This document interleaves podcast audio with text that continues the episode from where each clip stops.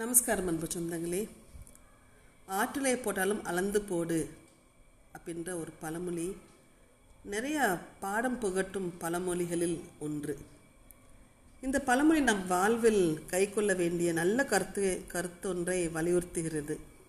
நாம் எதை செய்தாலும் அளவறிந்து செய்ய வேண்டும் சிக்கனமாக இருக்க வேண்டும் வீண் செலவு செய்யக்கூடாது என்ற பொருளினை இப்பழமொழி கூறுகிறது என்பர். ஆனால் இப்பழமொழியின் உண்மையான கருத்து என்ன என்பதை நாம் சற்று சிந்தித்து பார்க்க வேண்டும். உபயோகமோ உபயோகமற்றது என கருதும் பொருட்களை எடுத்து வந்து ஆற்றில் போடுவதாக கருதி கொள்வோம். எவ்வளோ பொருட்களை போடுகிறாய் என்று நீ நிதானமாக நின்று கணக்கில் வைத்து கொண்டுதான் போட வேண்டும் என்கிறது பழமொழி. இப்படி சொல்ல காரணம் என்ன? இதிலிருந்து இரண்டு விஷயங்கள் நமக்கு தெளிவாகின்றன. ஒன்று ஆற்றில் பொருட்களை போடும் முன் இவ்வளோ பொருட்களை போடப் போகிறோமே. இவற்றை ஆற்றில் போடுவது அவசியம்தானா என்ற எண்ணமும் உதயமாகும்.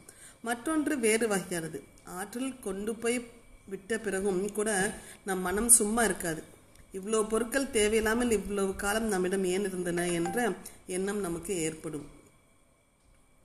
இவற்றின் விளைவுதான் என்ன? நாம் எதை செய்தாலும் நிதானித்து ஆற அமர சிந்தித்து கணக்கிட்டு செய்யும் பழக்கத்தை ஏற்படுத்தி கொள்ள வேண்டும் என்ற பாடத்தை இப்பழமொழி நமக்கு கற்பிக்கிறது.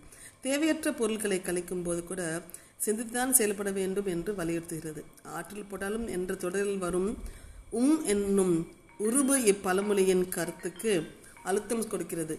ஆற்றல் போடுவதானாலும் அளவறிந்து போட வேண்டும் என்ற கருத்தினை இது வலியுறுத்துகிறது.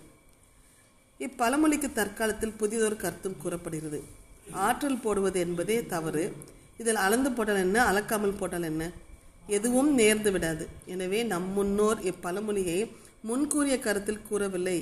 அகத்தில் போட்டாலும் அளந்து போட வேண்டும் என்பதே இதன் உண்மையான வடிவாம வடிவ வடிவாகும். அப்படிதான் நம்ம வடிவமைத்து கொள்ள வேண்டும். அகத்தில் என்பது வயிற்றுக்குள் போட்டாலும் நம்ம சாப்பிட்டாலும் அளந்து போட வேண்டும். அப்படின்னா சரியான அளவு சாப்பிட வேண்டும். அளவுக்கு அதிகமாக உண்ணுதலும் கூடாது.